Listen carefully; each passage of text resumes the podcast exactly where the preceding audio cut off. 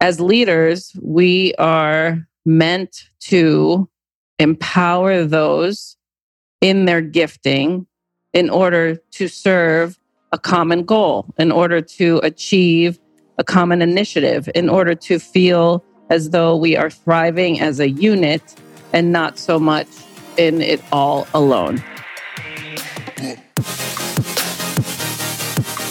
This is your Badass Journey podcast. I am Karyn Walsh, serial entrepreneur, growth strategist, executive leadership coach, and best-selling author. Each week, I will bring you a guest or a thought that will help you align what you love with what you do in order to build that badass life and business you dream of.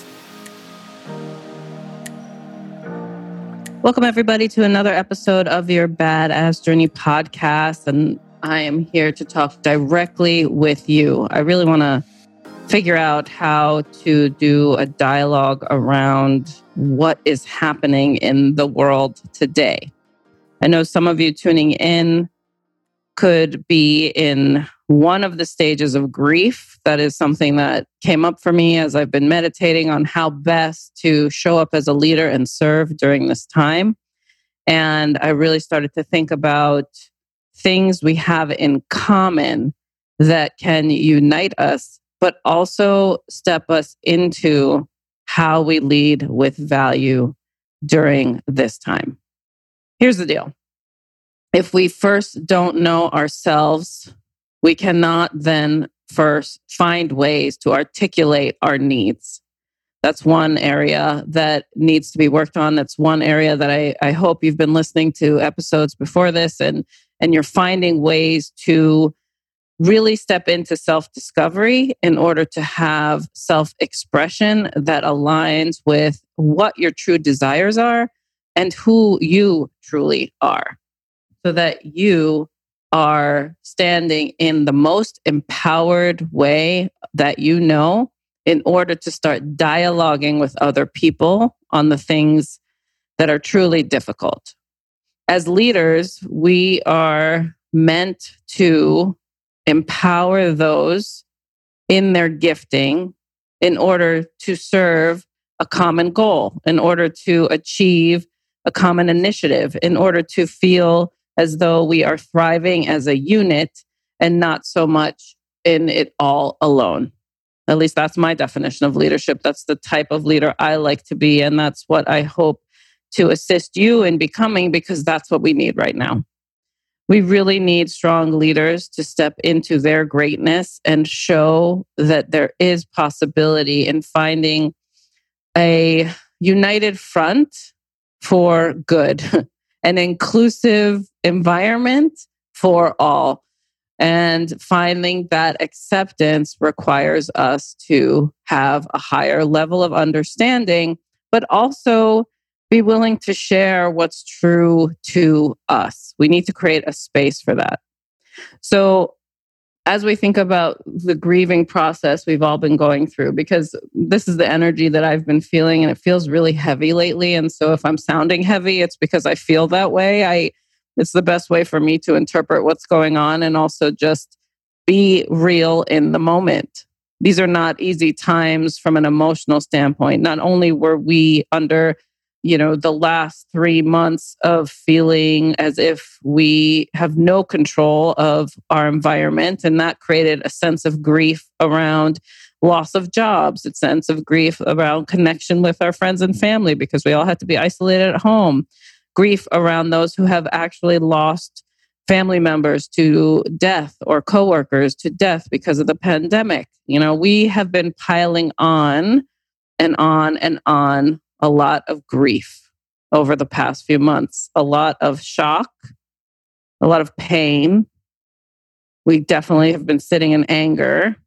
Depression is sitting with us as well in a sense of reflection or trying to reconcile how do we stand up during this time, in this life, in this circumstance. And then we started to see a light at the end of the tunnel, sort of the, the upward turn. You know, that's the the sixth stage of grieving, where we were almost in this, doors are starting to open for business and how do we re-enter, right? I was doing a lot of conversations with other business owners around how do they plan for re-entry? How do they make sure they're taking care of their teams? How do they make sure they take care of themselves? What else do we need to do? What's the new landscape of our business, of our community look like? There was an upward turn. But then now we have regressed back into shock and a lot of denial around what's happening with the Black American culture here in the U S. And I rarely do I rarely talk about what is truly happening in the, not only in the media, but in in current events, let's call it, because I get saddened very quickly and I have to keep myself in a in a high vibration so I can lead the best way I know how. But this is something that has been plaguing our nation in for so many centuries. And it's a system that is broken, that has re- put us back into a state of shock and denial, a, sh- a state of pain and guilt, a state of anger. We've seen a lot of that lately, especially through the news. And I wanted to figure out a way how we can dialogue on, on creating the space of inclusion, acceptance, how we move forward together. What does that look like? Because if we stick in the first few stages of grieving in this process for too long, it will become a habit that we cannot break. And we then are feeding the system that is broken. So how do we create new systems that allow us to step into inclusion, step into creativity, step into what we all have as a human need, which is to connect with each other and grow forward together? How can we do that? Again, we have to know ourselves first. We have to know where we are potentially at fault, where we might be playing the game that we did not design in order to survive because that was the way it has been for so long. We need to stand up for what we believe is true and how we would like it to be. And we need to start talking about it. We need to start raising the consciousness and stop sweeping it under the rug and saying, oh, well, that's just how it's always been. Because when we do that, then we're feeding and fueling the system that is broken. And so it is not easy for me to, to have this dialogue on a public forum or share it with you in this way, because I prefer to fuel the conversation, fuel the action, do it in a real group setting, like face to face. Let's have this conversation, right? So this is a little bit uncomfortable for me, but however, I want to dialogue with you on it. And, and of course, I'm sure I will get some sort of feedback that I'm saying the wrong thing or not saying enough, or, you know, judgment is the number one thing people can lean into because it's easy to judge. And I invite you to actually open yourself up to have the difficult conversations and to ask the questions around, what is it that I am doing that is feeding the system? And what am I doing that is changing the system? Where did I learn these beliefs? And are these beliefs mine? Should I be shifting my beliefs into what I know is true in my heart? How can I lead with my feelings and what I truly believe? Because I'll tell you that for years, in order for me to climb whatever environment I was in, whatever system I was in that had this measure of success, which has these underlying biases in them and discriminatory decision-making, in order to float a specific type to the top, yes, I had to master those systems and become somebody that I was not in order to so-called succeed. And now running my own business, trying to create opportunities for all around me, trying to show other people how to step into their greatness and be who they are, regardless of their color, and focus on their skill and their heart and their emotional attachment to their work so that they can actually do aligned living and earn what they are meant to earn without placating into the biases around them. It's challenging. But it's so worth it and it is so needed. So I started to ask myself, like, how, how, how can I be of service? How can I show up in the heart-centered leader that I know I am? And I, I'm checking myself, honestly. I'm looking at, okay, where did I learn how to be discriminating? And was that my story? Was that way I truly felt? Or was that what I was told because that's what that system was? And I reflected back to a time, I mean, it really is embedded in all our systems. And for those of you who do not see it, it's time to open your eyes and see it, and then decide if you are going to make a different decision and start breaking the systems that no longer work and designing the systems that will help us all thrive moving forward. But I remember a time, and it was in, I, it really flashed back all the way to kindergarten. And it makes sense. I grew up in the eighties, where there was still a lot of discrimination happening on who could enter where and how um, people excelled in life. And it was a very white-dominated, it still is, country. And I, as a Middle Eastern young girl, dark hair, dark eyes, large eyebrows, dark skin, was in a school, very a private school. I was fortunate that my parents were able to provide that for me. And that is definitely one of the systems that are doing their best to figure out how to be more inclusive. Because private schools mean you have financial well-being in order to get the privilege, right? Finances can give you more, gives you more freedom to do what you want. Your money in this country helps you go further, faster, which was a system I saw at a very young age that if we had, we could then have, right? If we had the money, then we could have whatever we want. And if I earned the money, then I could go and create the life I wanted. So it was a, at a young age, I learned that system. But I remember, you know, maybe it was, yeah, somewhere between kindergarten and second grade.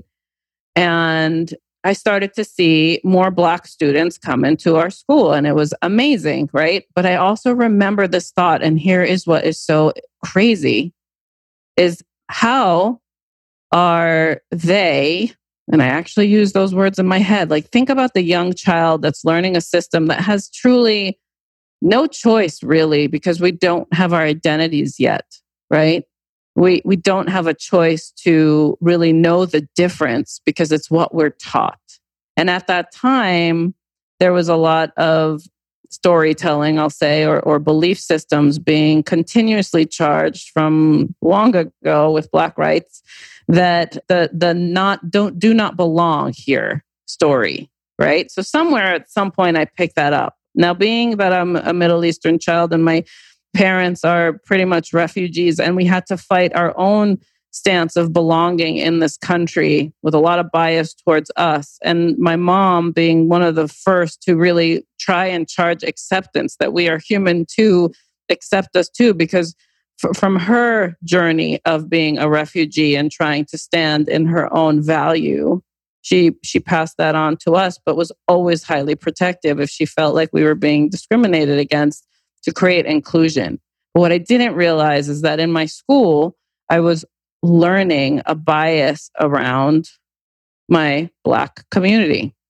And, and at that young age, I remember questioning, how did they get let in? Can you believe that? Like I, it, in my stomach right now, I like I feel this pit that I actually had that thought process because I didn't know any better. But where was my discrimination coming from?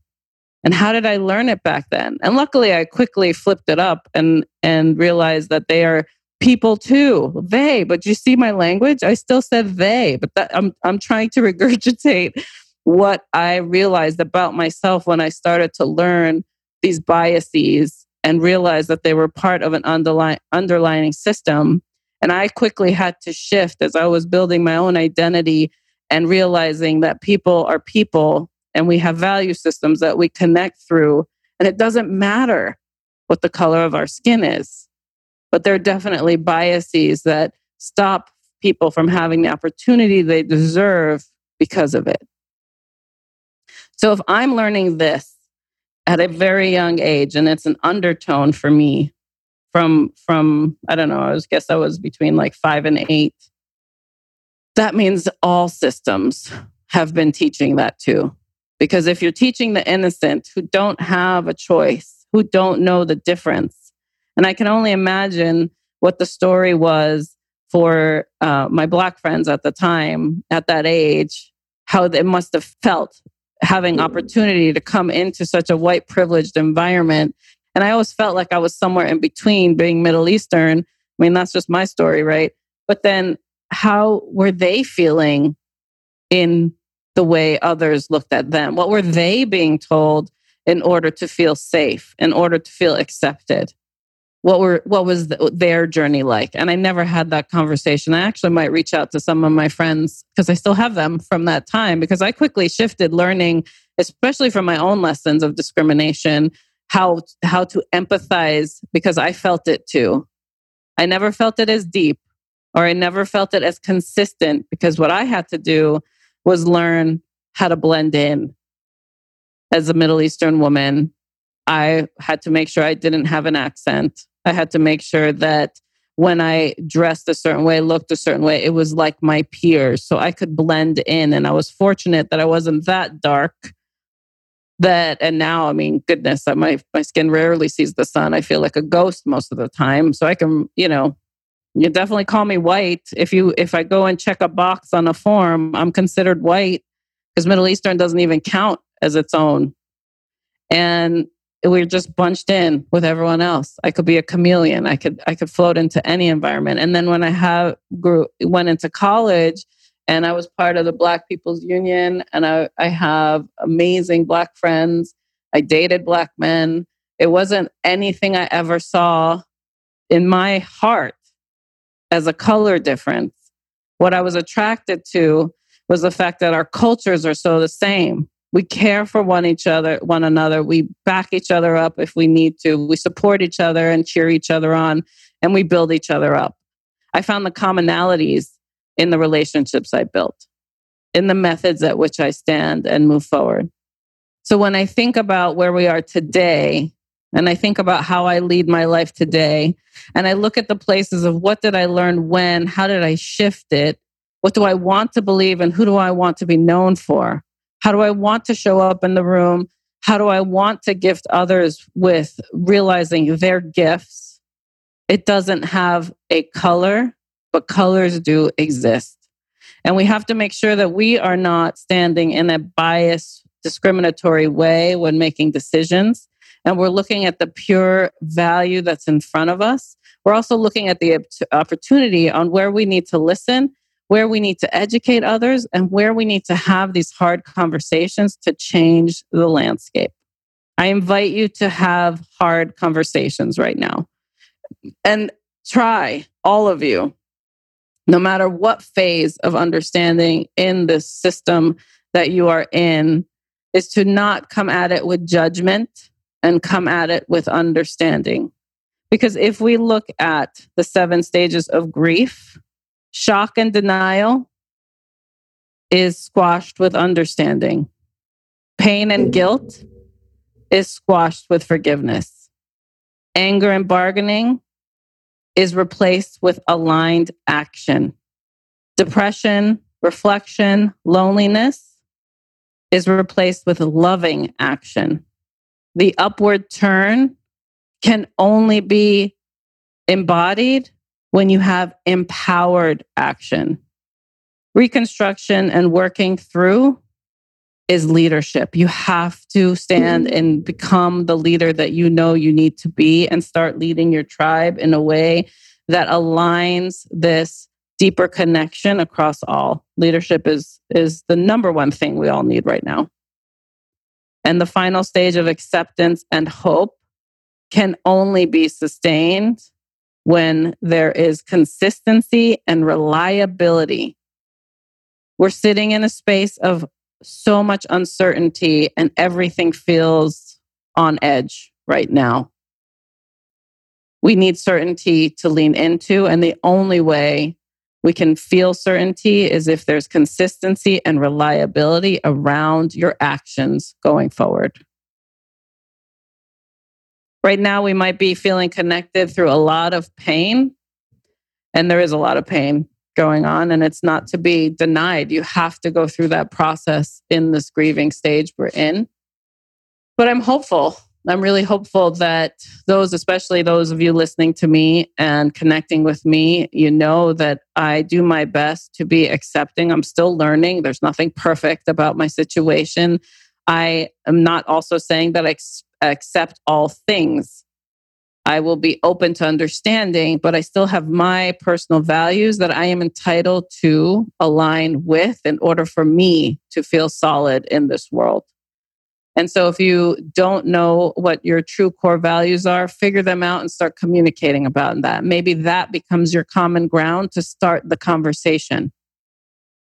Start asking more about skills and desires and goals, and figure out how you can help those people, anybody that you have conversation with, the people that are struggling right now, the people that are thriving right now. Come to a common understanding and realize that we are all in this together. We are all willing to make a difference, and start to figure out how by asking those questions. On Friday, the episode that airs with Joanna Vargas is amazing because it's amazing timing, because she really digs into here's some questions in order to create a deeper connection. So I know you'll benefit from that conversation. But right now, I just want to help you take a deep breath in, release that tension that you're feeling, and know that your love, your caring, your understanding, and your desire to connect on a deeper level to make a difference matters. And if you're struggling, I would love to hear from you. If you're thriving and showing other people how to step in during this time and be the leader that they need to be, or, or have a win that you want to celebrate, we need those celebrations too. There is still a lot of good happening in this world. You need to tap into it. And if I can help you be that guide, if I can walk alongside you through this process, if I can help you with having the hard conversations, I would love to be that resource for you. As you know, I'm always walking alongside you, and I appreciate every single connection we have. If I could be of further service, or if you have questions, do not hesitate to text me. I'm at nine one seven, five four zero, five seven eight two. Just text me that question, and I'll either get back to you on this platform, or I'm, I'm definitely message you back directly. I really hope you have a centered, loving day, and know that what you desire truly matters. I know if you're listening to this, you are trying to make a difference, not only for yourself, but for others. And I really appreciate you joining me today, because I feel your love in return, and I will continue to walk this walk with you. I'll see you in the next episode. Wasn't that such a great episode? I know you got amazing takeaways from that. What I would love for you to do for me, if you can help me extend my reach, is go ahead and subscribe to the show so you get the latest notification and listen before anyone else. Also, if you could go ahead and post your review, your five-star review will help me get other people interested in this conversation and extend my reach of impact. Most of all, I would love for you to share this with your community. It means so much to me to have you as a listener, and I would love to connect with you. So if you have any questions you would like me to answer on this show, go ahead and email hello at karyn walsh dot com, and my team will make sure that I get your questions so we can get them answered on the show for you. Thank you so much for listening today, and I'll see you on the next episode.